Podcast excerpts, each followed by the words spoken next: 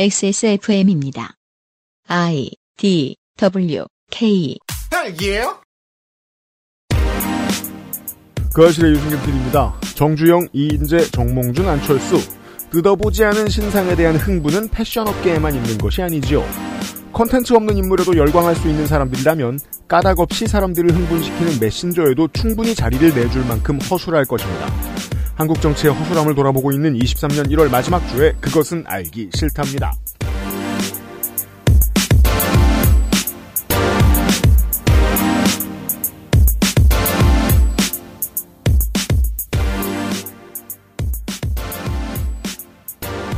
윤세민 에디터와 제가 헬마우스 이야기를 듣고 있었습니다. 청취자 여러분, 금요일 순서입니다. 네, 안녕하십니까. 윤세민입니다. 오늘 에피소드는 과거 우리 미래당에게 전해주고 싶은 미래죠. 우리 미래당?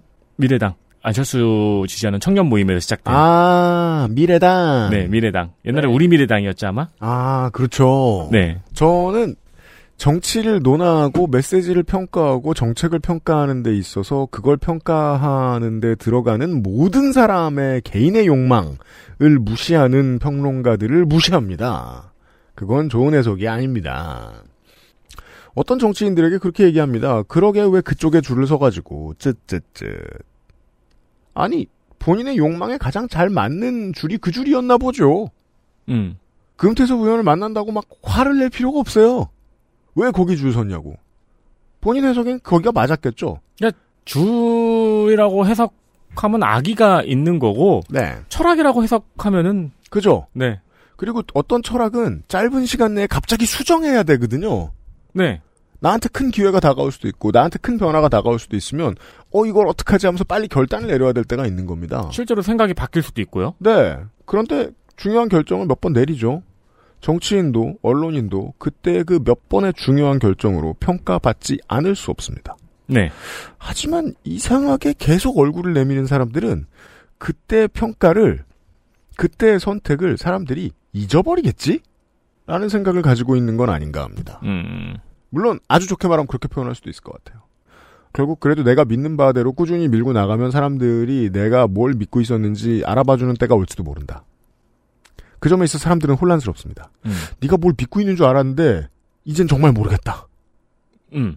뭘 믿고 산 거야? 근데 또, 한편으로 보면 그들이 맞는 게, 음. 그렇게 통사적으로 평가하는 사람이 많지 않은 것 같기도 해요. 네. 최근에 중관이 형이 음. 어조가 좀 바뀌었죠. 네. 총구를 반대쪽으로 겨눌까 말까 고민하고 계십니다. 물론 온도 차이는 있어요. 지난 정권 때만 해도 이 어르신이 글을 쓰실 때는 무슨 문제만 있어도 마지막 앞줄에는 부패한 386이라는 말이 들어갔었어야 됐어요. 안 그러면 문장을 못 끊는 습관이 있었어요. 반드시 원인에 부패한 386을 집어넣어 주시는 습관이 있었어요. 하지만 요즘은 어떻게 말하시냐면 단체로 한 잔들 하셨나? 아, 그쵸. 정도의 말씀을 하십니다. 네. 싸잡아서 어떤 명사로 묶으셔야 되는데 그것까진 아직 힘들어하세요. 아직 완전히 도시지 못한 겁니다. 이런 때 적의 적을 만나서 강신업 변호사의 유튜브나 떠드는 걸 들어보면 요즘 여사님이 중권형을 버렸다더라. 뭐 이런 뒷이야기 같은 걸 듣고 마음의 위안 얻을 수 있을진 모르겠습니다. 음. 다만 그 뒷이야기는 근거도 부족하고 확인하기도 어렵고요. 우리가 확인하기 가장 좋은 건 아카이브를 확인해 보는 겁니다. 그들의 10년을 따라가 보고 있고요, 헬마우스하고. 개인적으로는 이제 인경빈 작가한테 되게 고마운 게, 인경빈 작가가 요즘 장사하고 다니는 필드가 있단 말이에요. 근데 그 필드에서는 그것은 알기 싫다가 이번 주에 말씀드리고 싶은 이야기를 하지 않는 게 불문율입니다. 왜냐하면 다들 거기 발 한 번쯤 들이기 때문입니다. 그리고 언제 진중권이나 변희재처럼 자기도 움직이게 될지 알 수 없는 사람들이 너무 많고요. 흥분 장사를 한다는 건 그렇습니다. 그래서 원칙이나 장기적 아카이브를 이야기하는 게 임경빈 작가에게 그렇게 유리할 거란 생각이 들진 않아요. 하지만 응해준 헬마우스에게 감사를 표하면서 얘기를 잠시 후에 더 들어보겠습니다. 어려운 작업이었죠. 그것은 알기 싫다는 용산에 아는 가게 컴스테이션, 관절 건강에 도움을 줄 수도 있는 QBN 관절 건강엔 MSM, 경기도 김치의 진수 콕지버 콕김치, 대한민국 1호 반값 생리대 29데이즈에서 도와주고 있습니다. XSFM입니다. 콕 집어 콕 깔끔한 맛의 경기도 김치를 만들기 어려울 땐 콕 집어 콕! 오차 없이 지켜지는 절임 과정, 양념 배합, 저온 발효, 숙성. 정부가 보증한 전통 식품 인증 업체예요. 그러니까 김치가 생각날 때는 콕 집어 콕! 무엇을 모르는지 모르겠다면 컴스테이션에 문의해 주십시오. 데스크탑에 한해서 주식회사 컴스테이션 아직도 생리대 유목민? 어떤 생리대를 써야 할지 불안하신가요? 100% 유기농, 발암물질 유해 성분 불검출. 어떠한 피부에도 자극 없이 안전하게. 무화학 수압 가공. 100% 국내 생산. 믿을 수 있는 생리대. 소중한 사람들, 소중한 당신에겐 29데이즈 유기농 리얼 코튼 울트라 슬림 29 데이즈는 합리적인 가격과 다양한 라인업, 중형, 대형, 오버나이트, 드림핏을 갖추고 있습니다. 드림핏 입는 생리대가 플레임이군요. 네. 소재로는 유기농 코튼까지 거침없는 29 데이즈의 질주에 늘 많은 성원을 보내주셔서 감사드립니다. 감사합니다. 생리대 유목민들의 마지막 정착지가 되고픈 29 데이즈. 앞으로도 많은 성원을 부탁드립니다. 대견합니다. 이제 다양한 라인업이라는 광고를 할 수 있다니. 네, 여러분의 성원 덕분에 어, 망할 거라는 UPD의 저주를 뚫어내고 여기까지 왔습니다. 심지어 아직도 연구하고 있는 신제품은 많이 있다고 들었습니다. 액세스몰에서 29데이즈를 만나보실 수 있습니다.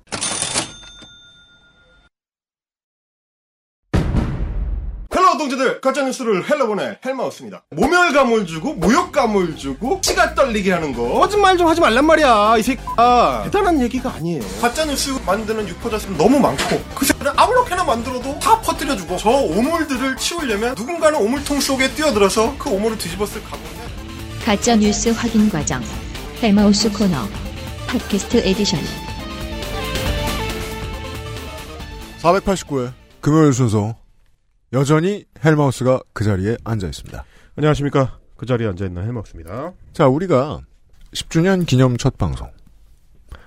저는 10년간 어떻게 됐는가. 이게 10주년 기념 첫 방송이에요? 그렇다고 칩시다. 그게 갑자기 정해졌어요? 네.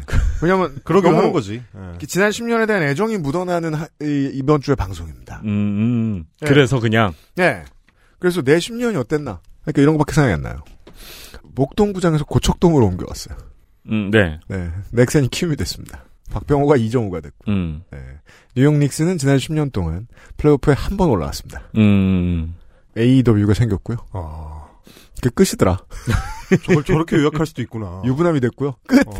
네, 왜냐면 제가 인생의 시간을 쓰는 모든 것을 다 생각해보면. 어. 네. 저는 2012년하고 지금을 돌이켜보면 2012년에 제가 이제 결혼을 했고 저랑 똑같이 하셨어, 맞아. 어 그리고 2013년에 그러니까 2012년 연말에 대통령 선거가 있었고 음.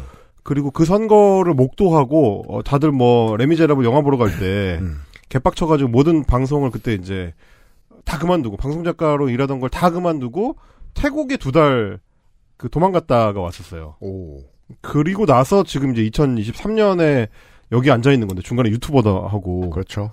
그런 걸 생각하면 음. 제가 지나온 방송 작가로서의 10년 노조도 세월이- 하고. 노조도 하고요. 음. 진짜 그런 거 생각하면 진짜 격변의 10년이거든요. 그러니까 맞아요. 아저씨들이 맨날 얘기하는 그 87년 체제 이후의 삼김 정치 그딴 것만 중요한 이벤트가 아니다라는 거를 다시 한번 강조하고 우리 삶이 얼마나, 에디터는 어때요? 저는 2012년에는 홍대에서 친구들이랑 살았잖아요. 예, 쓰레기처럼 살고 있다가 네. 거기서 이제 뿔뿔이 흩어지고 몇 명이 결혼하고 이래가지고 네. 드라마에 나오는 사람 같은 삶을 살고 있고. 어. 그렇죠. 한 직장 제일 오래 다닌 게 그 중에서 아마 에디터일 것 같아요. 어, 그렇죠. 네. 어. 그런 시간을 아니 지나 직장들이 없어서. 지나서 우리가 이제 10년을 돌아보고 있는데 두 번째 시간은 음. 네. 그래서 이제 진중권을 돌아봅니다. 네. 진중권의 10년은 또 안철수의 10년하고는 굉장히 좀 결을 달리 하는데, 그렇죠. 어, 이분은 10년 동안 항상 배신자였기 때문에, 10년 전에도 배신자였거든요? 근데 10년 뒤에도 배신자고, 네. 지금 다시 2023년, 새로운 10년이 시작되잖아요? 음. 아, 배신자로 시작하고 있습니다. 네. 어, 그 현장들을 돌아볼 거예요. 2012년 대선.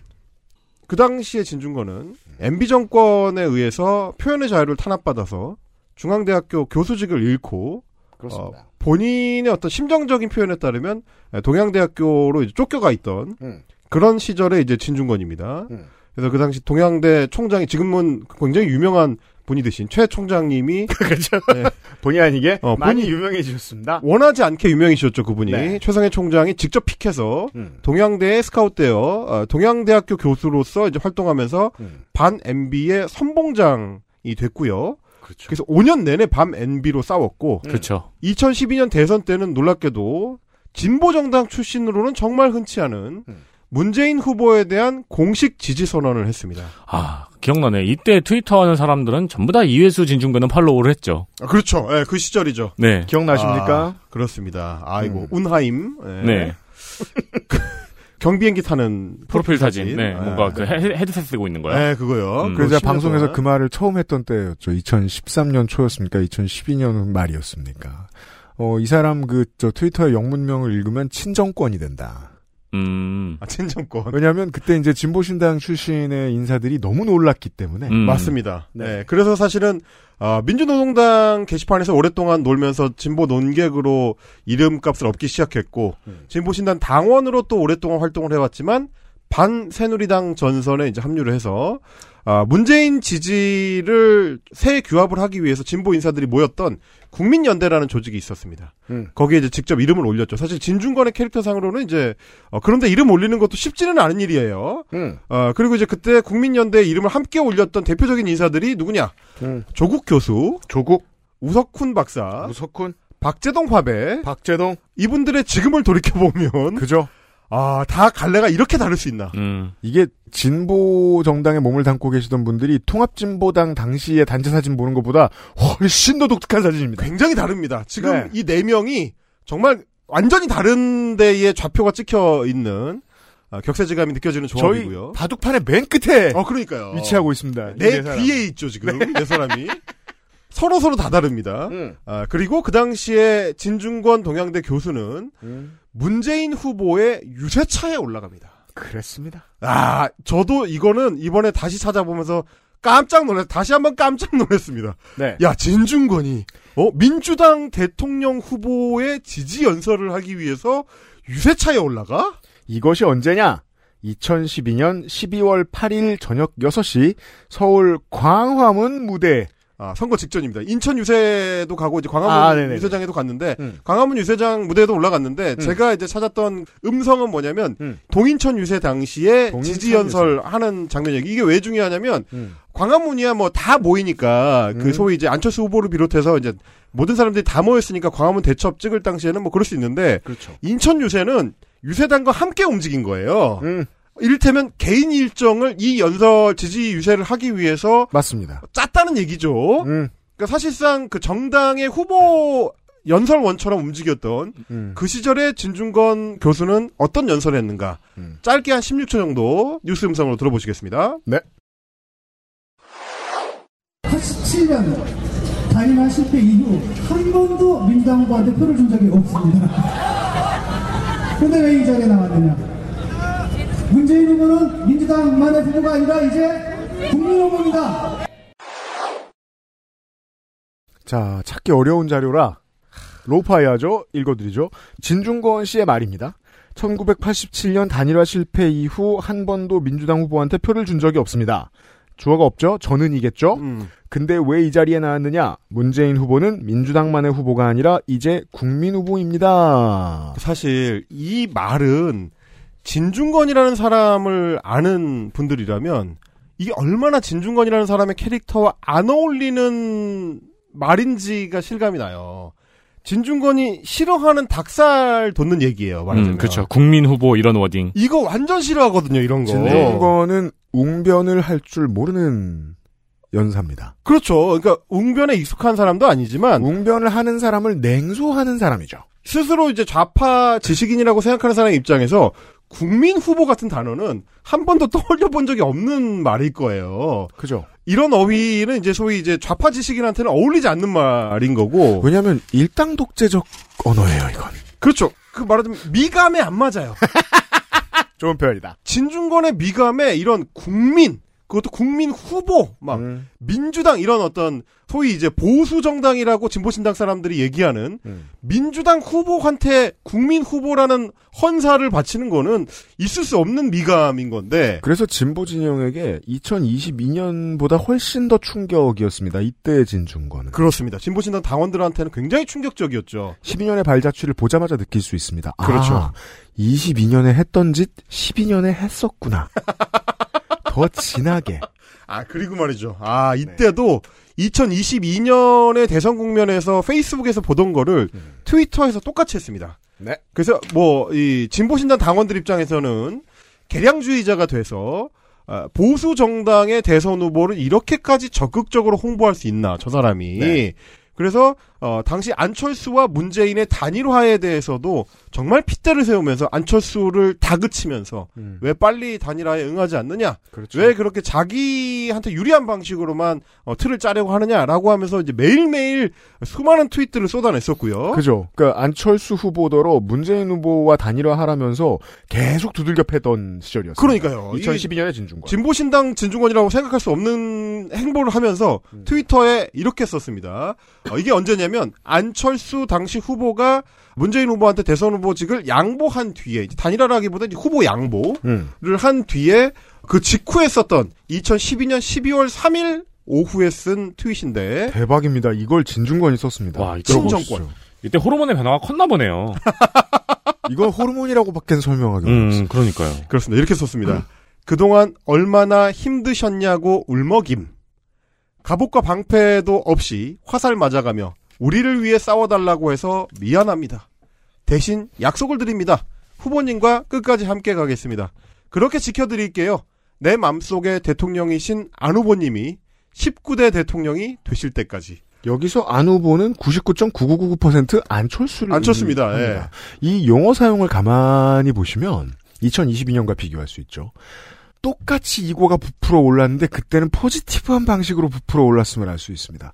포지티브한 언사를 써가면서 이고가 부풀어 오른 사람들은 뭘 원하죠?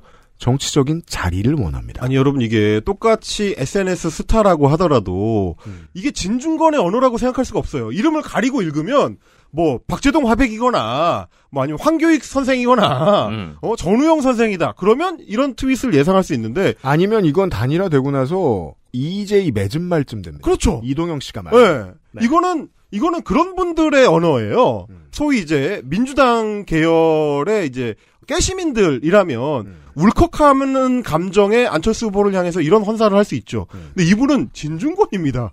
우리가 아는 그 진중권이 갑옷도 방패도 없이 화살을 맞아가며 우리를 위해 싸워달라고 해서 미안합니다. 좀 최고는 울려- 내 울- 맘속의 대통령. 내 마음속에 울먹임.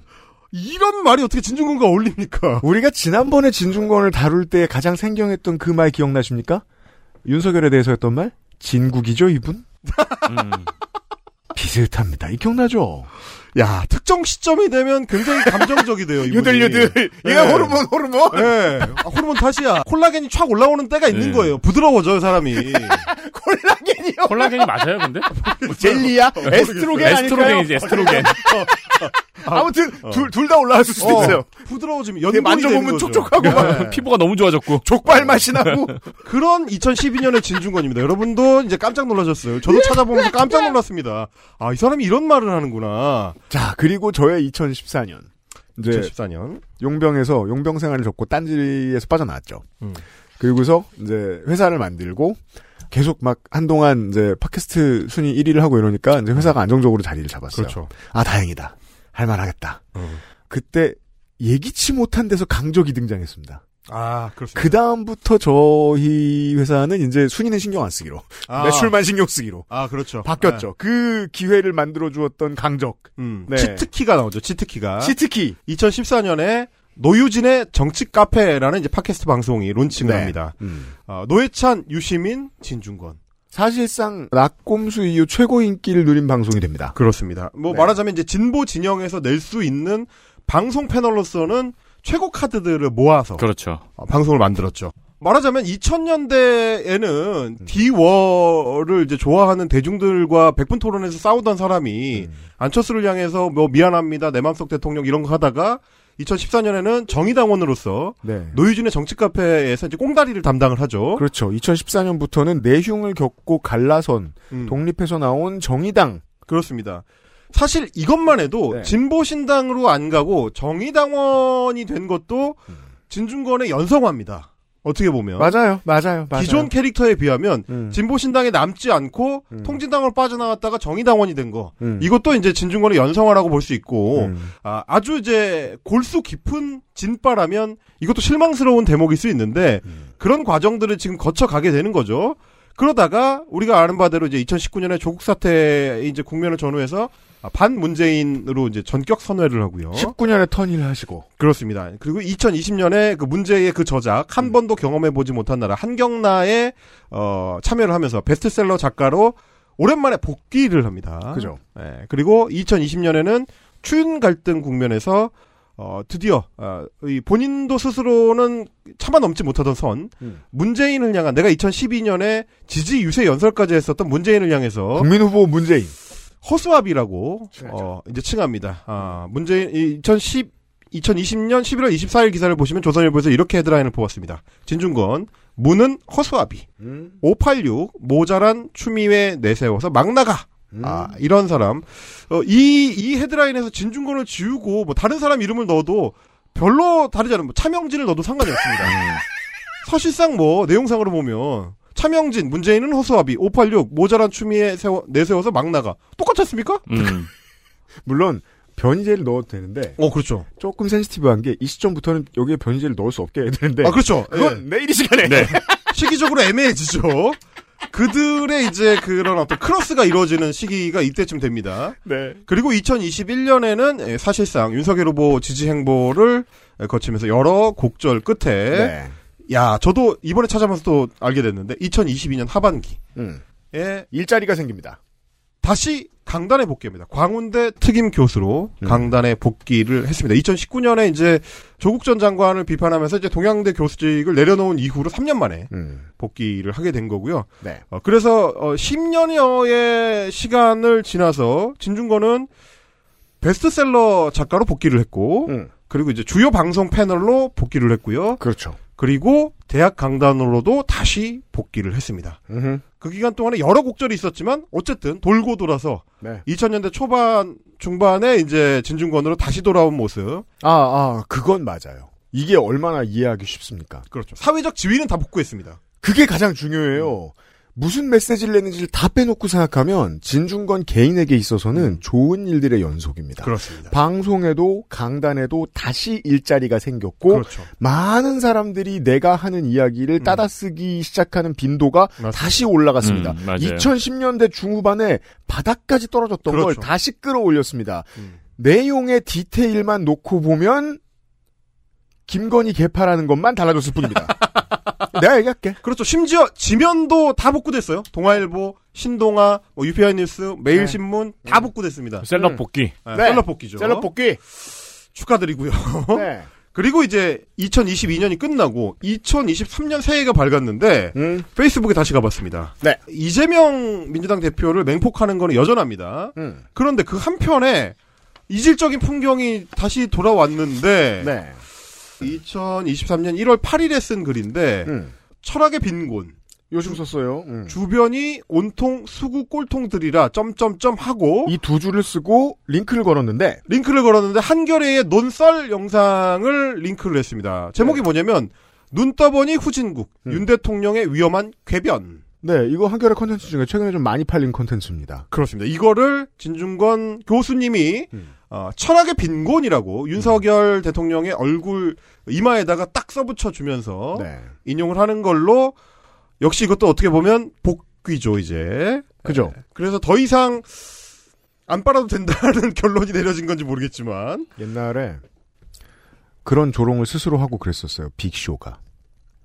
2010년대 중후반에 네. TV쇼에서 쓸 일이 없으니까 음. 회사에서 스토리가 없으니까 이번 주에는 선역이었다. 다음 주에는 악역이었다. 자꾸 바뀌는 거예요. 어, 그랬어요? 예, 너무 많이 바뀌는 거예요. 그게 쓸 곳이 없는 선수들을 너무 자주 악역 선역으로 바꿔줄 때가 있거든요. 음. 스토리와 무관하게. 그래서 막 그 트위터 이런 데다 이젠 나도 모르겠다 이런 말 써놓고 그랬었어요. 음, 음. 그게 또 밈이 돼가지고 재밌었겠네. 네, 진중권 씨의 올해죠. 그렇습니다. 네, 힐했다 페이스했다 힐했다 페이스했다 왔다 갔다 하고 있습니다. 아, 근데 그걸 캐릭터로 잡아서 재밌을 것 같긴 하네요. 이게 사실은 아, 진짜로 웨스터 빅쇼네, 그러면은. 예, 어, 맞아요. 사실은 돌아보면 10년 전에 진중권은 그랬어요.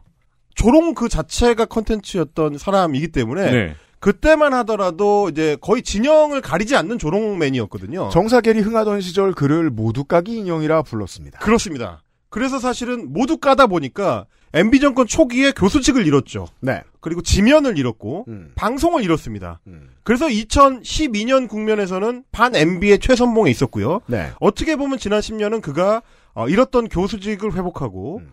방송 패널로서의 지위도 회복하고 대중의 관심도 다시 높이는 10년이었다고도 볼 수 있습니다. 네. 그렇게 해서 교수직도 회복하고 방송도 다시 맡고 대중적 관심도 다시 얻게 됐는데 그러고 나니까 2023년에는 다시 이재명과 윤석열을 모두 까는 음. 그 자리로 돌아가고자 하는 욕구가 맞아요. 조금씩 비쳐 보이기 시작한다. 15년 전의 나로. 그래서 제가 다시 이 단어가 눈에 띄지 않을 수 없는 겁니다.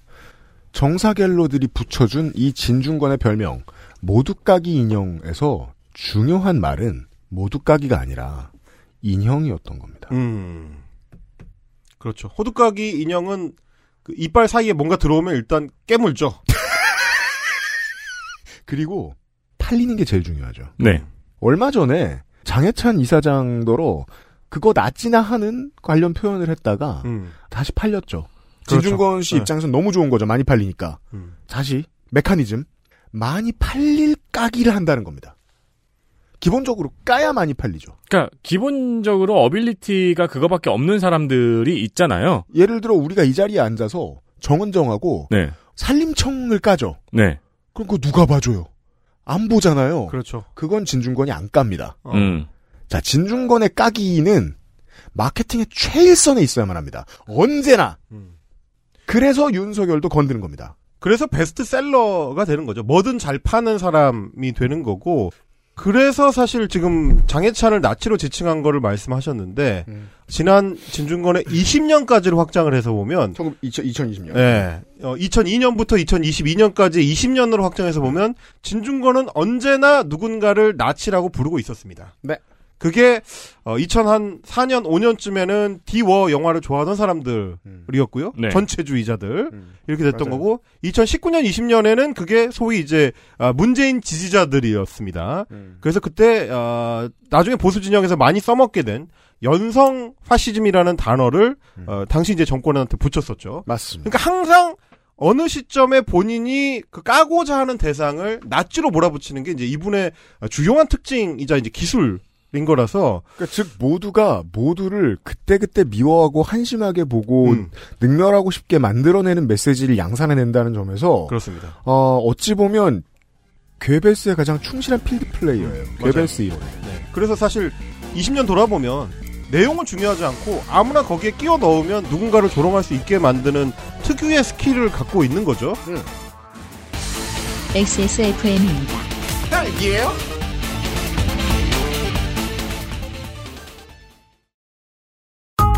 내장 그래픽을 갖춘 안정적인 CPU, GPU의 가장 적절한 메인보드. 하드디스크만 써본 분들은 상상조차 하기 힘든 속도의 M.2 SSD. 기능성과 디자인을 모두 충족하는 케이스까지 이달의 PC로 빠르게 구매하실 수 있습니다. 010-8279-5568. 원하시는 다른 어떤 사양도 대처할 수 있는 컴스테이션에 문의하셔도 좋습니다. 주식회사 컴스테이션 콕 집어 콕. 식구가 많아도 나 혼자 살아도 김치는 콕 집어 콕. 시원한 백김치, 감칠맛의 갓김치, 아삭한 총각김치. 무게도 포장도 원하는 만큼 다양해요. 그러니까 김치가 생각날 땐 콕 집어 콕.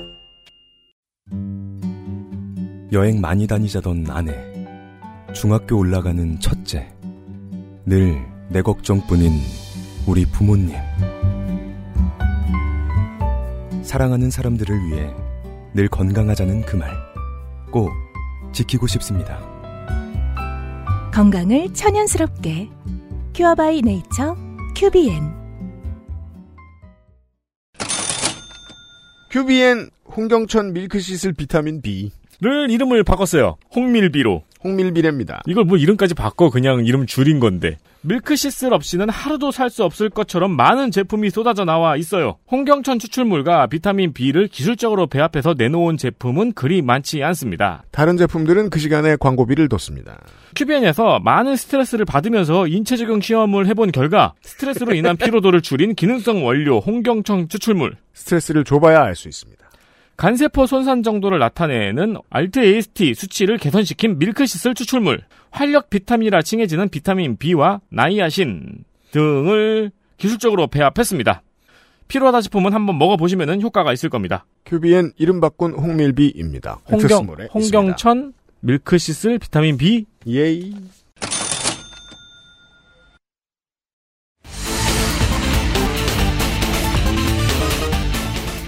딸기예요? 그래서 지난 10년을 돌아보면 2012년에 문재인 후보에 대한 국민 후보 지지 연설을 하기 전에 진중권을 좋아했었던 음.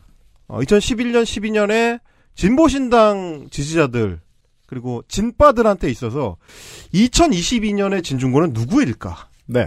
그분들이 만약에 여전히 진중권이라는 필자를 좋아하고 있다면 지금의 40, 50대가 어, 입에 이제 닫고 말하지 않는 분야 중에 하나죠. 내가 그때 진중권의 등만 보고 따라가던 시절. 아, 있었죠. 에 대한 감상을 일부러 하지 않으려고 해요. 그럼요. 하면 마음 아프고 내 과오를 인정해야 음. 되는 사람이 너무 많은 거예요. 그 근데 내가 변한 게 아니잖아. 그렇게라도 말해야 된다는 거야. 그러니까요. 이래서 내가 살아있는 사람 타투는 안 하는 거예요. 언젠간 트레이드 돼요. 그러니까요. 이게 이제 히어로즈 팬 입장에서는. 그렇죠. 네. 죽어야 안심하고 타투를 할 수 어, 있다고. 그렇죠, 그렇죠. 야, 네. 박병호 저지가 일곱 벌입니다, 내가. KT 저지도 살 뻔. 어. 그런 과정을 거쳐온 진중권의 10년이었고요. 사실 이제 이제부터는 우리가 변희재의 10년을 돌아볼 네. 텐데 아 좋아요. 아주 중요한 게 진중권의 10년과 변희재의 10년은 딱 정확하게 겹쳐 있습니다. 음, 네. 제가 지금부터 이제 보여드리게 될 2012년에 한겨레 21의 기사를 보면 제가 이, 이 둘을 왜 병렬로 나란히 놓을 수 있는지를 알 수 있습니다. 2012년 11월 12일자 한겨레 20일의 기사. 자, 변희재라는 인물은 일베 인증을 스스로 해서 올렸던 폭식 투쟁러였다가 폭식 투쟁러 그게 2012년 무렵의 변희재였다면 2022년에 변희재는 진보 패널 중에서 방송에 가장 많이 나가는 사람 중에 한 명입니다. 네. 그렇게 네, 되었습니다. 어, 진보 패널이죠, 여러분. 그 사실 어, 얼마 전에 방송을 들으니까 이제 그런 표현을 하더라고요. 네. 모든 집회를 다 섭렵했다. 아 그렇습니다. 네. 진보 보수를 가리지 않고 네, 태극기에서 촛불까지. 그거부터 네. 음. 촛불까지. 그랬던 인물이 진중권과 어떻게 겹쳐지는가.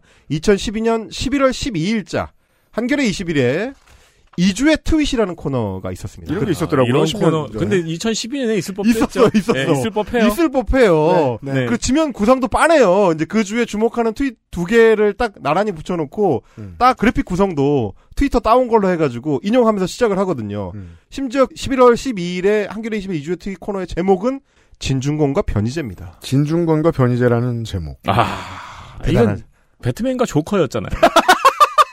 그렇죠. 딱 그 말이 맞는 건데. 네, 서로의 존재가 서로에게 필요합니다. 음. 그렇습니다.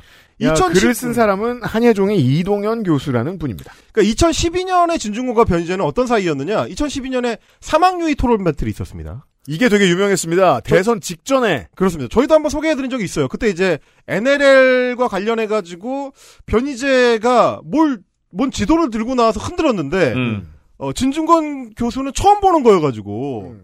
그래서 이게 사람들이 보기에는, 아, 진중권이 모르는 거를 변희재가 들고 나와서 진중권을 KO 시켰다. 음. 라고 알려져 있지만, 음. 진중권이 모를 수밖에 없었습니다. 음. 그 지도는 사기였으니까요. 그렇죠. 이게 이제 지금 요즘 있는 토론 무새들에게 네. 토론 무새들에게 보여줄 수 있는 토론이 만능이 아니다. 아, 그렇죠, 그렇죠. 예. 네. 짤방으로만 어떤 것이 기억될 때 아, 맥락이 어떻게 거세될 수 있는가를 그렇죠. 보여주는 거죠. 자, 그러니까 진중권과 변희재는 사망유의로 맞붙었던 2012년에 한 자리에 있었습니다. 음. 이동현 한여정 교수가 진중권의 트윗질에 대해서 이렇게 평가를 했습니다. 네. 내가 보기에 진중권의 트윗 놀이의 더 중요한 원칙은 정치적인 것이라기보다는 수행적인 것에 있다. 그러니까 뭔가를 하는 것이 중요하다. 그는 싸움의 게임에서 절대 퇴각하지 않는다. 그에게는 진보와 수구 혹은 권력에 대해 사전에 결정된 기준이 없다. 다만 그것을 가늠하는 어떤 상황 판단과 그에 걸맞은 수사학이 존재할 뿐이다. 야, 이 굉장히 중요한 통찰이에요. 음. 음. 이 당시에는 이런 표현들에 이 발끈하는 진빠들이 있으셨겠지만 음. 지금에 와서 돌아보면 이만한 통찰이 없습니다. 맞습니다. 진보 보수 수구 뭐 이런 거 중요하지 않다. 음. 어떤 상황 그러니까 주어진 순간순간에 맞춰서 어, 수사학을 발휘하는 것일 뿐이다. 그죠. 대단한 통찰인데 그 시절에 비해서 어, 그리고 저에 비해서 상당히 고급스럽습니다. 아 그렇죠, 그렇죠. 아, 결국 네. 내용이 중요한 게 아니고 까대기가 중요한 것이다라는 말인데 이게 그런 말이에요. 예, 이게 그 말이거든요. 아무 생각 없이 보면 칭찬 같아요. 어 그런데 이- 뭐 이어지는 말도 그렇습니다. 진보에 대한 판단도 상황에 따라 유연할 뿐더러 공격의 수사학도 이미 정해진 도덕적 가이드라인이 없다. 왜냐 면 막말을 하거든요. 그러니까요. 입에 땡을 물었다는 소리예요. 말하자면 그 당시로 봤을 때 하종강 이선옥을 지지하는 트위터들에게 이때의 하종강과 이선옥은 아, 노동 현장에 이제 함께하던 이선옥이 이제 르포르타주 작가로 유명하던 시절입니다. 그러니까 지금의 악명을 쌓기 전에 이선옥 작가 전혀 다른 캐릭터죠. 네. 입니다. 어. 그러니까 그렇게 그 이제 턴힐을 갑자기 하게 된 그 한복판에 그 아실이 있었던 게 문제였을 뿐. 그렇죠. 그, 그 물소제비 중에 통 하나에 그 그렇죠. 현실이 있죠. 아, 보- 보세요 여러분. 내가 어떻게 알아? 보세요, 그거야말로! 네. 보세요 여러분 지금 2012년에 어? 말이죠. 진중권 나오죠, 변희재 나오죠, 하종강 나오죠, 이선옥 나오는데 이 중에 2022년에 여전히 그 자리에 있는 사람은 하종강밖에 없습니다. 네. 얼마나 이게 격변이 심한 사회인가를 보여주는 거예요. 자, 하종강, 이선옥을 지지하는 트위터들에게 결코 타협하지 않는 냉소적인 태도를 보이는 멘트는 진보의 의미를 텍스트에 가두지 않고 상황 속에서 그 근거와 원리를 판단하려는 태도가 드러난다. 그러니까 그때 그때 오른쪽의 편을 든다 혹은 그때 그때 잘 조롱하는 것이 중요한 사람이다. 이런 의미가 되겠습니다. 함의를 다 가지고 있어요. 그렇죠. 예. 태각하지 않는 특유의 원초적 본성으로 인해 때로는 수사학의 논리에 갇히는 경우도 많고 그러니까, 역시 까대기가 중요하니까 그렇죠. 말이라고 하면 다 말이냐? 라는 소리입니다. 음. 맞아요. 정확하게 그 얘기죠. 네. 그러다- 어려우니까. 그러다 보니까 지 말에 갇힌다는 얘기예요 이게. 네, 그렇습니다. 지가 까대다가 말이 꼬인다 이제 이런 얘기가 되는 거고 상황적 판단의 중시 때문에 그러니까 상황에 따라가기 때문에 음. 그가 스스로 비판하는 진영론에 덫이 결리는 경우도 있다. 네. 얼마나 10년 동안 돌아보면 적확한 표현입니까? 거의 여러분? 예언이죠. 진짜 그러니까 예언이 됐어요. 뭐 네. 진중권이 10년 동안 어떻게 행보를 가져갈지를 거의 내다보는 것 같은 네. 평가입니다. 원리를 정확히 파악했습니다. 그때그때 말이 바뀌니까 옛날 거 가져오면은 어. 꼬리가 밟힌다 이거잖아요. 그렇죠, 그렇죠. 국민 후보라면 이 새끼야. 음. 어. 진국이라면 막. 그렇죠, 그렇죠. 네. 어, 그러니까 2012년의 한결의 20일은 네. 굉장했던 겁니다. 그러니까요. 어. 좋아요. 진중권과 변희재를 나란히 놓고 그 진중권은 이런 식으로 우회적으로 너는 표현밖에 없는 인간이다. 음. 라고 이제 트윗을 규정했습니다. 반면 변희재에 대해서는 어, 이런 어떤 기본적인 존중이 없습니다. 그죠. 그 뒤에 이제 변희재에 대한 평가는 어, 미디어스 당시 미디어스에 있던 김한 기자가 그렇죠. 써놨는데 김한 기자가 그때 어. 젊잖아요. 아직 문- 진중권에 문화- 대한 문화 통찰은 활동가. 없어요. 아직 문화활동가로서의 때를 벗기 전이죠. 네, 그래서 전- 네. 그래서 쉬운 상대인 변희재만 분석합니다. 그렇죠. 네. 젊은 김한이 변희재를 입니다. 네. 음. 굉장히 가혹합니다. 표현들이 하나하나 가혹해요. 네. 변희재를 진중권과 나란히 배열하는 이런 류의 기획이야말로 사망 유희를 복이나 한 것인지 의문스러운 그의 의도에 놀아나는 것은 아닌지 회의감이 든다. 저희는 내일 이 시간에 진중권과 변희재를 나란히 배열할 것입니다만 지금 그게 지금 회의감이 없어요. 이게 보시면 뭐냐면 어 젊은 30대 초반의 김환이 봤을 때는 아, 김한 씨 지금쯤은 좀 후회하고 있지 않을까라고 생각합니다. 감히 어떻게 변희재를 지금 진중권이랑 나란히 놓는 이런 기획을 한 한겨레 20일 너 이놈 나에게 네가 어, 원고료를 주긴 하지만 이따위 기획을 할 수가 있어. 그, 이 양반도 지금 보고 있으면 나름의 비저너리이기 때문에 어, 그럼요. 지금은 그렇게 생각하고 있지 않을 거라고 믿습니다. 네. 근데 이 당시에는 이 좀 더- 당시에 그랬다는 게 중요한 거죠. 왜냐면 이 사망유의 토론은 진짜 변희재 씨가 얻은 거밖에 없는 토론이었으니까요. 아, 그렇습니다. 네. 네.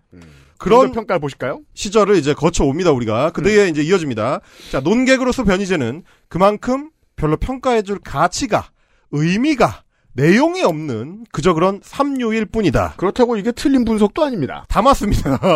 자 논객으로서 변희재의 생명력은 이미 요단강을 건넌 지 오래다. 이게 안타깝지만 땡 아, 진짜 안타깝습니다. 네. 안 건넜습니다. 네. 건넜다가도 다시 건넙니다. 그렇습니다. 야, 진짜 무섭습니다. 생명력 뭐. 하나만큼은. 이 생명력은 둘이 거의 동일하기 때문입니다. 아, 대단합니다. 네. 어, 이때 예, 김하는 이렇게 평했습니다. 변희재는 내심 왜 하늘은 나를 낳고 또 진중권을 낳았는가라고 생각할지 모르지만 그를 유희하는 대부분의 멀쩡한 사람들은 바보야 문재인은 진중권이 아니라 네 실력이야를 외치고 있다. 지금 와서 가장 공허한 단어는 멀쩡한 사람들입니다. 그건 대체 누군가? 어, 그들은 멀쩡했는가? 찾기 어렵네요, 정말. 네. 하지만 변희재는 오늘도 그걸 모른 채 그저 불타는 질투심과 애끓는 적개심으로 타도 진중권을 외치고 있지만 말이다. 그건 옳은 말입니다. 그렇습니다. 그건 지금도 유효합니다. 10년 뒤에도 바뀌지 않았습니다. 네. 진중권에 대한 변희재의 가학적 집착은 결과적으로 한 개인의 황폐함을 넘어 보수 진영이 갖고 있는 철학적 한계와 부재를 드러내는 비극적 현상이다.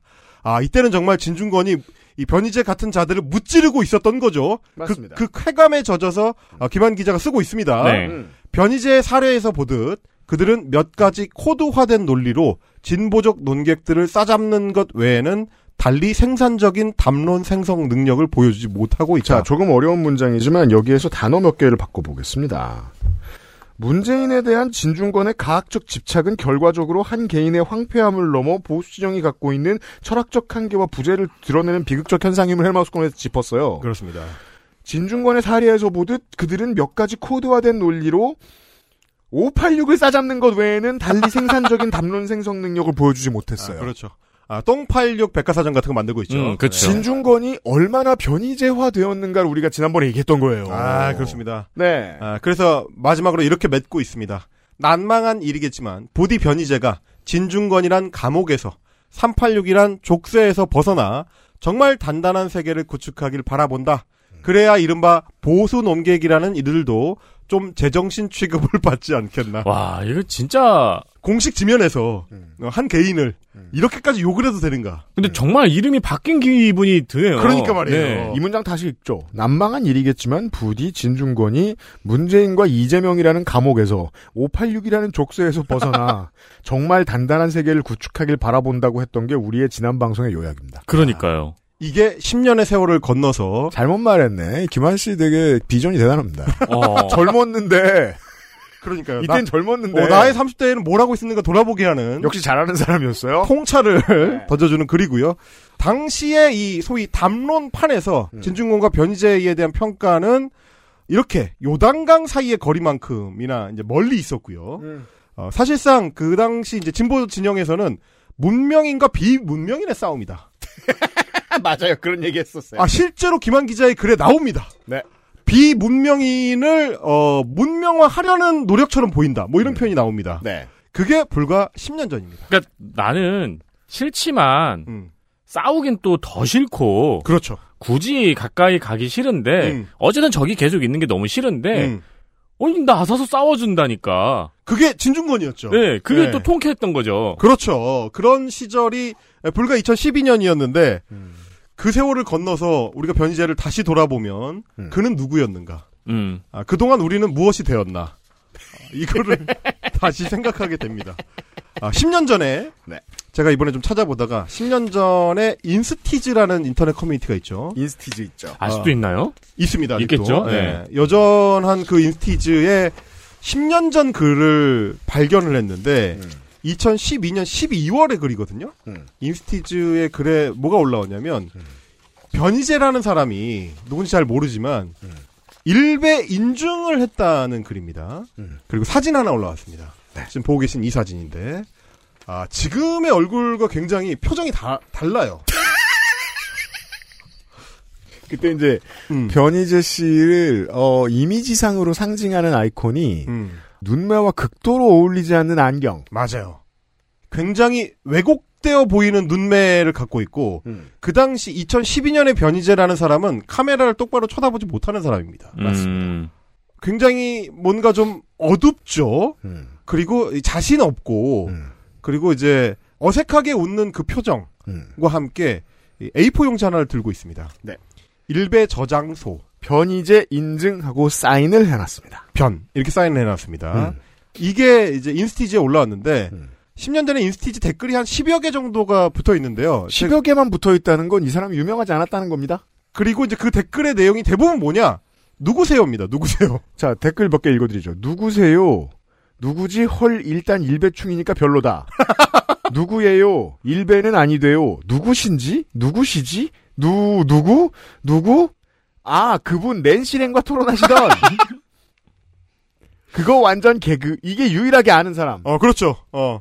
그럴 것 같았는데 댓글 하나 있습니다. 네. 그러니까 말하자면 10여 개의 댓글 중에서 변희재의 존재와 그의 의미를 알고 있는 사람 딱 두 명 있고요. 나머지는 일단 누군지 모르지만 이 당시는 뭐냐면 일배 인증을 한 거가 굉장히 좀 터부시 되기 때문에 네. 그게 게시물로서의 가치가 있던 시절입니다. 맞아요. 누군가 일배 인증을 했다. 오, 이게 일배충 봐. 라면서 인터넷 커뮤니티에 글을 올리던 시절이에요. 그렇지만 유명한 사람이 아니기 때문에 댓글이 별로 없는 거죠. 심지어 이제 남학생들, 젊은이들도 내가 일배 쓴다는 걸 친구에게도 말 못하던 시절이었고. 그렇습니다. 그래서 어쩌다가 정말 친해지는 사람이 있으면 그걸 음. 겨우 고백하는. 그러니까 언제 고백을 했냐면은 어 말투 보니까 일배하는 것 같은데 싶으면은 은근슬쩍 그렇죠. 떠보는. 어제 우리 쪽인데 싶을 때. 네, 안 그랬으면 아무리 친해도 공개를 안 하죠. 그러니까 지금처럼 막 두세 중에 한 명의 남성이 탈레반적 사상을 그냥 마음껏 드러내는 그런 시절이 아니었단 말이에요. 네. 2010년대는. 그래서 변희재의 이 퍼포먼스는 어떤 면에서 상징적인 것이었습니다. 그리고 사실 일베의 이런 본인 인증은 그러니까 분위기 파악 못하는 사람들이 하는 거였어요. 예. 맞아요. 자, 네. 그리고 이때까지만 해도 거의 이제 사회적 활동을 포기한 사람들이 하는 게 일배 인증이죠. 그러니까 이게 뭔가 이게 가서 일베에서만 놀다 보니까 여기가 되게 그리고 트래픽이 엄청났잖아요. 맞아요. 그러니까 좋은 줄 알고 이번 주 헬마우스 시간이 이제 제가 1년 동안 가끔 이야기하던 이 이론을 정리해보는 시간입니다. 레오나르도 다빈치의 그림처럼 이렇게 팔을 쫙 벌리고 있어요. 음, 네. 그 어. 우주로 보낸 그거요. 그렇죠. 홋카이도에는 진중권이 있고 오키나와에는 변이제가 있어요. 그렇죠. 예. 근데 둘이 한 바퀴 돌아서 어, 홋카이도에 변이제가 가고 그렇죠. 오키나와 진중권이 가 있다가 어, 그렇죠. 둘이 필요에 의해서 가끔 만나요. 어. 중간에 비행기 환승할 때 만나죠. 나리타에서. 예. 아, 이런 얘기를 할 거예요. 우리가. 그런 얘기입니다 예. 지금. 네. XSFM입니다. 딸기예요? 아직도 생리대 유목민? 어떤 생리대를 써야 할지 불안하신가요? 100% 유기농, 발암물질 유해 성분 불검출. 어떠한 피부에도 자극 없이 안전하게 무화학 수압 가공. 100% 국내 생산. 믿을 수 있는 생리대. 소중한 사람들, 소중한 당신에겐 29 데이즈 유기농 리얼 코튼 울트라 슬림. 인체 적용 시험을 마친 프리미엄 원료 MSM. 관절 건강엔 QBN. 제조원 주식회사 우리바이오 유통판매원 주식회사 헬릭스미스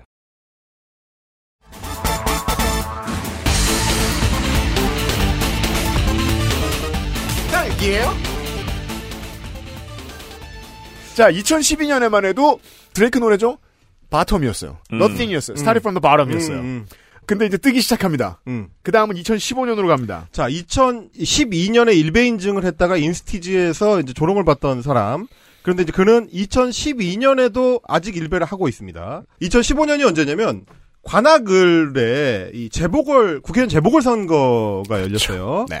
거기에 이제 뭐 정동영 후보가 이제 출마를 했었고 맞습니다. 제가 뭐 기억하기로는 이제 나경원 후보 음, 뭐 음. 이런 분들 아 정몽준이었나? 그때? 정몽준? 네. 네, 정몽준. 예. 2015년이면 정몽준이었던 것 같습니다. 예. 그 관악을 국회의원 선거에 지금은 아무도 기억하지 못하겠지만 변희재 후보가 출마를 해서 음. 출마했습니다. 심지어 완주했습니다. 완주했습니다. 그리고 한재산 까먹었죠.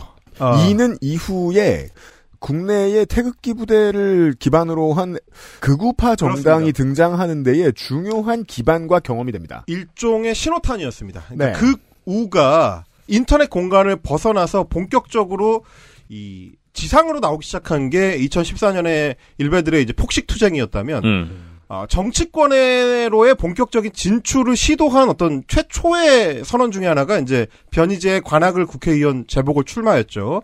그리고 그는 완주를 해서 어, 최종 득표 574표 570표 0.74%의 득표율을 기록했습니다. 음. 이 사실상 이거는 그냥 그 일베의 마스코트 있죠 배충이. 네. 아, 배충이가 나갔다면 이보다 더 많이 얻었을 것 같은. 음. 어, 저희 그 집에 있는 이제 호두, 이모 호두 선생이 이제 고향인데요. 아마 무소속 후보로 나가면 한 602표 정도는 받을 수 있지 않을까. 아, 그렇죠. 네. 아, 일단, 아니, 귀여우니까. 일단 귀여우니까. 귀여우니까. 음, 일단 귀여우니까. 당선될 수도 있어요? 그럼요. 어, 0.74%를 득표하고 많은 그 재산을 까먹으셨는데 예. 그때 그 과정을 추적했던 이제 사람 중에 한 명이 강의석 어, 감독. 이게 이제 그 관종시장의 원히트 원더들 중 한 그렇죠. 분이시죠. 맞아요. 네. 루키 오브 더 이어였는데 음. 어, 그렇죠. 얼마 못 가 그냥 자신의 학력을 이용해서 다시 사교육시장으로 돌아가셨습니다. 그렇죠. 근데 그 영광의 시절을 좀 오랫동안 못 잊은 게 문제였죠. 네, 그 점에 있어서 이 사람이 어떠한 행위예술을 이슈로 하는 영화를 만들어냈을 때 주인공이 변희재인 것은 아주 그럴싸한 그림이었습니다. 그렇습니다. 그래서 애국 청년 변희재를 어, 찍었는데요. 이 에비안. 영화. 네. 네, 거기에 나오는 장면 중에 하나가 제가 이제 오늘 가져온 이 네. 캡처인데 음. 2015년에 국회의원 선거 후보자 변희재가 와, 또 영화 봤어 또. 아. 대박. 이러니 이가실 나오는 걸 싫어하지. 임경빈이의 애국 청년 변희재 제가 인상적으로 봤던 장면이 네. 이제 선거 운동원들과 함께 회식하는 장면이 있습니다. 네. 그런데 이제 그날의 선거 운동에 대한 이제 평가를 이제 고생했으니까 다들 이제 고깃집에서 맥주 한잔 하면서 이제 하는데 아, 이, 이 장면에서 짤이 굉장히 많이 나왔죠? 많이 나왔죠. 네. 아, 그 중에 하나입니다. 오늘의 성과가 어느 정도인지를 평가할 때 일베의 글이 많이 올라왔음을 평가합니다. 그죠. 아, 그래도 오늘 일베에 17개 올라왔네. 이런 말을 해요. 어, 그런 얘기 합니다. 되게 많이 올라온 거야. 이거 여- 옆에 있는 이름, 사람이. 이름 뭐더라? 그 하여튼 유명한 역시 마찬가지로 일베 인증러가 한 명 있습니다. 그, 저기 부모님한테 용돈 받아서 어, 걔, 걔, 걔, 걔. 네네네. 걔가 이 얘기를 하거든요. 애국자는 어쩔 수 없다고. 음. 어, 어, 어. 어, 그러면서 전국에 1,500만 명이 뭐 일배를 한다. 이렇게 주장하는 이상한 사람이 하나 있는데 그 친구가 이제 이렇게 평가를 하는 거죠. 되게 많이 올라온 거야. 지금 변 대표님이 일배 그래 반을 차지한다고 봐야 돼. 아니 17개가 올라왔는데 뭘 반을 차지합니까? 어, 이런 얘기를 하면서 그러니까 이제 그러면 일베를 대상으로 하면 안 되는 거였죠. 어 그렇죠. 왜- 뭐. 웬만한 기업 사내 게시판 정도에서 활동을 하고 있는 거죠 지금. 물론 그럴 수 있고 이제 일베에서 그런 어떤 홍보 활동들의 의미가 있었다고 평가를 하려면 그 뒤에 이제 성과가 의미가 있는 성과를 지표로 내세워야 될 텐데 네. 뭐라고 하냐면 아 그래 일베에 그래서 후원 인증만 4개가 올라왔어라고 하셨습니다. 음. 어, 일베를 대상으로 선거 운동을 했다면 그 17개의 인증글이 다 후원 인증이어도 모자랄 판에 네. 네 개. 이 사람에게는 거의 이제 삶의 전부이자 어, 희망의 씨앗을 뿌린 비옥한 땅이 일배였던 네, 거라는 네. 겁니다. 어, 그런 시도를 했으나 쉽지 않았고요. 그래서 당시에 이제 2015년 재보궐선거 때 선거 로고송으로 뭘 사용했느냐면 어, MC 무현이라는 이제 인터넷 밈이 있습니다. 음, 그 이제 노무현 대통령이 이제 여러 연설들을 짜깁기를 해가지고 거기에 이제 비트를 입힌 대표적인 일베의 노무현 대통령 비하 어, 밈이죠. 네. MC 무현, MC 무현의 이제 노래를 차용해서 로고송으로 선거 로고송으로 사용을 했고요. 그러면서 뭐라고 했냐면 노 대통령이 살아 있었으면 MC 무현의 곡을 즐겼을 거라고 자, 확신합니다라고. 보세요. 15년인데 이미 이듬해 트럼프가 할 짓을 먼저 하고 있죠. 아, 그렇죠. 어, 트럼프가 있군요. 네. 예. 6년 뒤에 이준석이 하는 걸 먼저 하고 있죠. 그렇죠. 극우화를 선도했어요. 그렇습니다. 우리나라 좀 그렇다고 볼 수도 있습니다. 조금 과장하게 돼서 해석하면. 말하자면 수입을 빨리 하는 사람일 수도 있는 거고. 맞아요, 음. 맞아요. 그리고 플랫폼을 굉장히 좀 잘 찾아 들어가는데 그 당시에 트위터 활동을 굉장히 열심히 했고요. 음. 그리고 그 트위터의 아이디가 변희재의 청춘투쟁 느낌표였습니다. 예, 오랫동안 이 아이디를 사용을 했었어요. 네. 예, 청춘투쟁이라고 한다는 거는 이제 결국 이제 이준석의 예고편이었다. 그러네요. 아, 라고도 할 수 음, 있는. 그러네요. 네, 그런 의미를 좀 갖고 있다고 볼 수 있고. 아, 이거 그럼- 되게 중요한 저 비유인 게, 진중권도 그렇고, 변희재도 그렇고, 이 공통점을 이제쯤 느끼신 분들이 계실 거거든요? 중년에 접어들어서 어떤 야망을 가집니다? 사람이? 많은 사람이 그래요? 근데 이 야망은 구체적인 로드맵으로 드러나진 않습니다. 내가 몇 살 때 어디에 들어가서 뭘 하고 뭘 한 다음에 음. 무엇이 될 거야 라고 드러나는 게 아니고요. 음. 그냥 나는 큰 사람이 될 거야. 유명한 사람이 될 거야. 근데 내가 진중권이야. 음. 어디 뭐 방송에 고정편을 한번 해봤어. 그걸로는 내 욕심이 안 차. 그럴 때는 구체적이지 않으니까 구체적이지 않게 어떤 나보다 높아 보이는 사람에게 질투를 시도하게 됩니다. 그렇죠. 이 사람이 커지고 유명해지고 싶은 욕망이 그런 식으로 발현됩니다. 일단 좀 더 들어보고 제가 좀 더 얘기를 해볼게요. 음, 그러니까 사실 그 당시에 이제 변희재의 청춘 투쟁이라는 트위터 계정을 이제 쭉 보면 일베 감성에 완전히 젖어 있었던 한 마리 일베충이었음을 알 수가 있습니다. MC 무연을 계속 이제 인용을 하면서 랍더 웨이유 운지 이제 그게 이제 대표적인 노무현 대통령 비하 네, 밈이죠. 아주 오랜만에 듣는 말입니다. 네, 운지. 이게 이제 최고다라는 표현을 한다든지. MC 무현의 운지 앤 렛미고 뭐 이런 노래. 좋은 노래 많네요. 하여간 김정일 충성 음성 파일만 공개되면 정계보다도 음악계에 초강력 핵폭탄이 터질 겁니다. 라는 식으로 노무현 전 대통령을 이제 비하하는 트윗들을 이제 지속적으로 올리던 이 사람의 일상이었습니다. 거의 이제 일상이었죠. 네. 어, 이 사람은 이런 말을 하면서 뭔가 자기하고 비슷한 젊은이들이 자신을 정치적 아이콘으로 띄워줄 거라는 큰 희망을 가지고 부풀어 올라 있을 때였을 거라고 생각해요. 그렇습니다. 그래서 결국은 당시에 어, 2012년 13년 당시에 변희재는 일베에 너무 빠진 나머지 자기가 일베를 만들기로 합니다. 그렇죠. 일베 같은 거를 똑같이 만들어서 돈벌이에 나서면 나를 지지해주는 이 청춘들이 내가 만든 그 사이트에 와서 일베처럼 놀 것이다. 그러면은 그 트래픽으로 인한 수익은 내가 가져간다. 그렇습니다. 네. 그래서 개설한 게 수컷닷컴이라는 사이트였습니다. 후신으로는 저 트럼프의 트루스 소셜이 있죠. 거의 같은 이유 거의 같네요. 그 당시에 이제 머니투데이 2013년 12월 26일 기사를 보면 이렇게 제목이 달려 있습니다. 변희재가 이렇게 얘기를 하죠. 수컷닷컴 만든 이유, 일베를 대체할 것이다. 아. 사실상 일베의 트래픽을 내가 이제 빨아당겨 가겠다. 라고 이제 선언을 했고요. 그렇게 대처할 수 있었던 이유로 본인이 주장한 내용은 뭐였냐면 일베 같은 경우는 이제 운영자가 적극적으로 이 게시물들을 관리하거나 뭐 개입하지 않는데 나는 적극적으로 개입할 거다. 적극적으로 관리할 거다. 그렇죠. 방향을 끌고 갈 거다. 그렇기 때문에 우리 스쿼트닷컴 사이트가 일베를 대체하게 될 것이다. 이런 주장을 합니다. 자, 바보 같은 소리입니다. 어, 운영진이 나서서 감나라 배나라 하는 커뮤니티가 무슨 수로 잘 됩니까? 잘된 역사가 없습니다. 예. 일베가 왜 일베가 됐느냐? 이상하게 내버려뒀기 때문이에요. 아, 그렇죠. 무슨 짓을 해도. 그렇죠. 네. 그런 어떤 비즈니스적인 방향성도 문제였지만 제- 제가 주목한 거는 적극적으로 자기의 일베러로서의 어떤 삶의 방향성을 반영해가지고 이거 운영하겠다라는 얘기인 거고 사실상 일체화되어 있던 시절이라는 뜻이기도 한 거죠. 물론 말씀하신 것처럼 처절하게 망했고요. 여기에서 이고는 어디까지 올라가는 수준으로 부풀어 있느냐? 내가 보수 혹은 극우의 사상적 리더가 될 것이다. 음. 음. 라는 그림이 있는 거예요. 근데 그 그림이 자세하진 않아요. 내가 대통령이 될지 국회의원이 될지 교황이 될지 아직 정하진 않았어요. 하지만 그 정도로 센 사람이 되겠다는 가슴에 부풀어오는 희망을 안고 있었던 겁니다. 2012년에 갑자기 지가 쓰지도 않는 국민 후보라는 말을 쓰던 진중권의 마음속에서도 그만큼의 희망의 싹이 부풀어 있었을 거예요. 누구를 위한 희망? 본인을 위한 희망. 내가 이만큼이나 안 쓰던 말을 써주고 입에 버터를 막 묻혔는데 나한테 자리나 어. 스포트라이트나 원고 큰 자리를 안 내줘? 음. 나 화낼 거야. 그렇죠. 인 겁니다. 그리고 이제 그 반대편에서 변희재는 제2의 일베의 창시자로서의 자신을 꿈꾸고 있었지만 스코닷컴은 2017년 12월에 적자 누적으로 폐쇄가 됐습니다. 5년간 계속 적자만 보다가 네. 아, 멸망합니다. 아, 멸망합니다. 자, 우리가 이 시점에 이런 얘기를 왜 말씀을 드리느냐. 요즘은 쇼츠로도, 유튜브로도, 변희재 씨 많이 보시죠.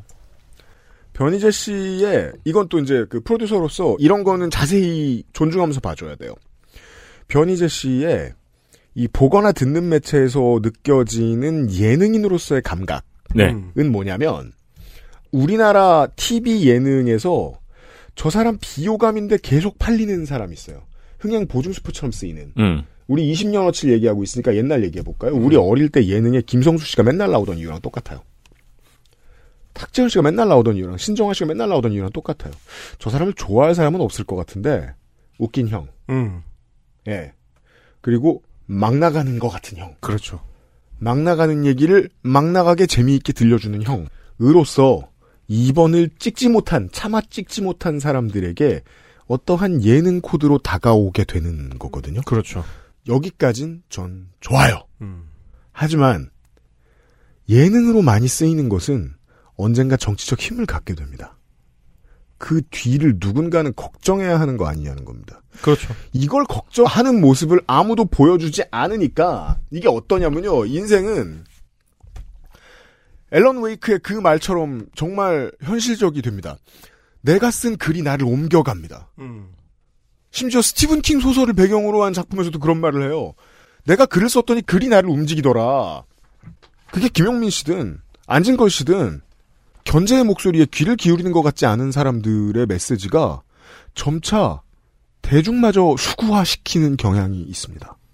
그렇다면 이 사람의 메시지에 오래 노출됐을 때 대중이 수구화될 걱정을 가장 많이 해야 될 이쪽의 스피커 지금 변희자가 1번입니다.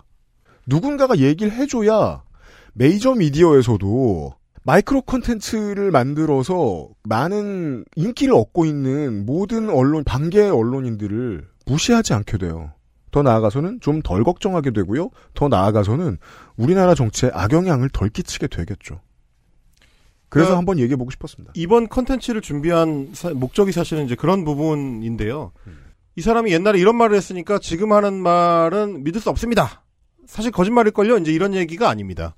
진중권이 옛날에 이런 말을 했는데 지금은 뭐 반대되는 말을 하고 있으니까 이 말은 믿을 수 없습니다. 그러자면 3시간이나 쓸 필요가 없습니다. 그렇게 쉽게 할 거면. 그런 얘기가 아니죠. 그러니까 2012년에 한겨레 20일에 나왔던 이주의 트윗이라는 코너 글의 내용이 사실상 제가 보여주고자 하는 방향성을 뭐 미리 지침해서 보여주고 있었다고 볼 수 있습니다. 좋아요, 맞아요. 이게 뭐냐면 기술만 있는 사람들에 대한 이야기죠. 네. 진중권은 2002년에도 똑같은 기술을 사용해서 누군가를 그렇게 어, 비아냥되고 있었고 2008년에도 그 똑같은 기술을 가지고 MB를 비아냥거리고 있었고요. 음. 2012년에는 안철수 당시 후보를 비아냥거리다가 음. 다시 2022년에는 2019년, 2020년, 2022년에는 이재명이나 문재인을 비아냥거리는데 그 자기 수단을 동원하는 사람이었던 겁니다. 그러니까 사실 그 기술이 어떤 건지를 우리가 돌아보자는 거죠. 그게 내용적인 부분을 주목해 보지 않으면 기술에 홀려서 누군가 등만 따라가다 보면 내가 갑자기 어디 있는지도 모르게 어, 되는 경우들이 생긴다. 변희재의 경우도 마찬가지인 겁니다. 2012년에서 2015년에 걸친 기간 동안에는 변희재는 일베트를 가지고 자기의 사회적 메시지를 사람들한테 전파하는 게 인생의 목적이었고요. 음. 어, 그걸 하고자 심지어 인터넷 사이트를 별도로 개설해서 운영하기까지 했었던 사람입니다. 음. 그런 어떤 기술적 시도들 그리고 자기가 갖고 있는 지금 유피디님이 얘기해 주신 것처럼 기술적인 면들을 여전히 활용해서 방송 패널로 잘 나가고 있는 중인 거거든요. 근데 기술에만 주목하면 어, 내용이 자꾸 변하고 그리고 뭐 내가 원하지 않는 메시지가 거기 묻어 있다는 사실을 놓치게 됩니다. 네, 그걸 한번 되짚어 보자는 의미의 기획입니다. 메커니즘을 알면 어떤 메시지가 나오더라도 분석이 가능해집니다. 그 메시지를 그냥 좋아요를 눌러주는 것보다는 어, 좀 더 메타 인지적이죠. 요즘 사람들이 많이 떠드는 좀 더 쉽게 얘기하자면은 A를 주구장창 주장하는 사람 주로 이제 지적을 하면서 주장을 하죠. 혹은 누군가를 비판하거나 이런 사람들이 그러니까 A를 주장한다고 쳐요. 그 A가 이루어지면은 만세 이제 내 할 일은 끝났다 하면서 사라지지 않는다는 음. 거예요. 그렇습니다. 그 A가 그런 식으로 이루어지면 안 된다고 이야기를 하면서 계속 자기 존재감을 내세우려고 해요. A를 지지했던 사람이 A가 대통령이 되면은 어 됐다 이제 나는 살아서도 되겠다고 이제 문어크로 물러날 수가 없는 거죠. 그렇죠. 축구나 농구나 이게 피겨 스케이팅하고는 다릅니다. 무슨 메커니즘이 고도로 발전한다고 해서 그게 무슨 탈을 일으키진 않아요. 더 좋은 결과로 이어질 뿐이지. 하지만 말을 하고 세상을 이야기하고 정치에 나아갈 바를 이야기하는 사람들은 메커니즘이 현란해졌을 때 종종 사회를 뒤로 가게 만듭니다. 변이제 메커니즘을 가지고 토요일 이 시간에 다시 돌아오겠습니다. 유승규 PD하고 윤세민 에디터였습니다. 헬마우스님 내일 만나요. 청취자 여러분 내일 만나요. 고맙습니다. 감사합니다. XSFM입니다. I D W K 네, 딸기예요?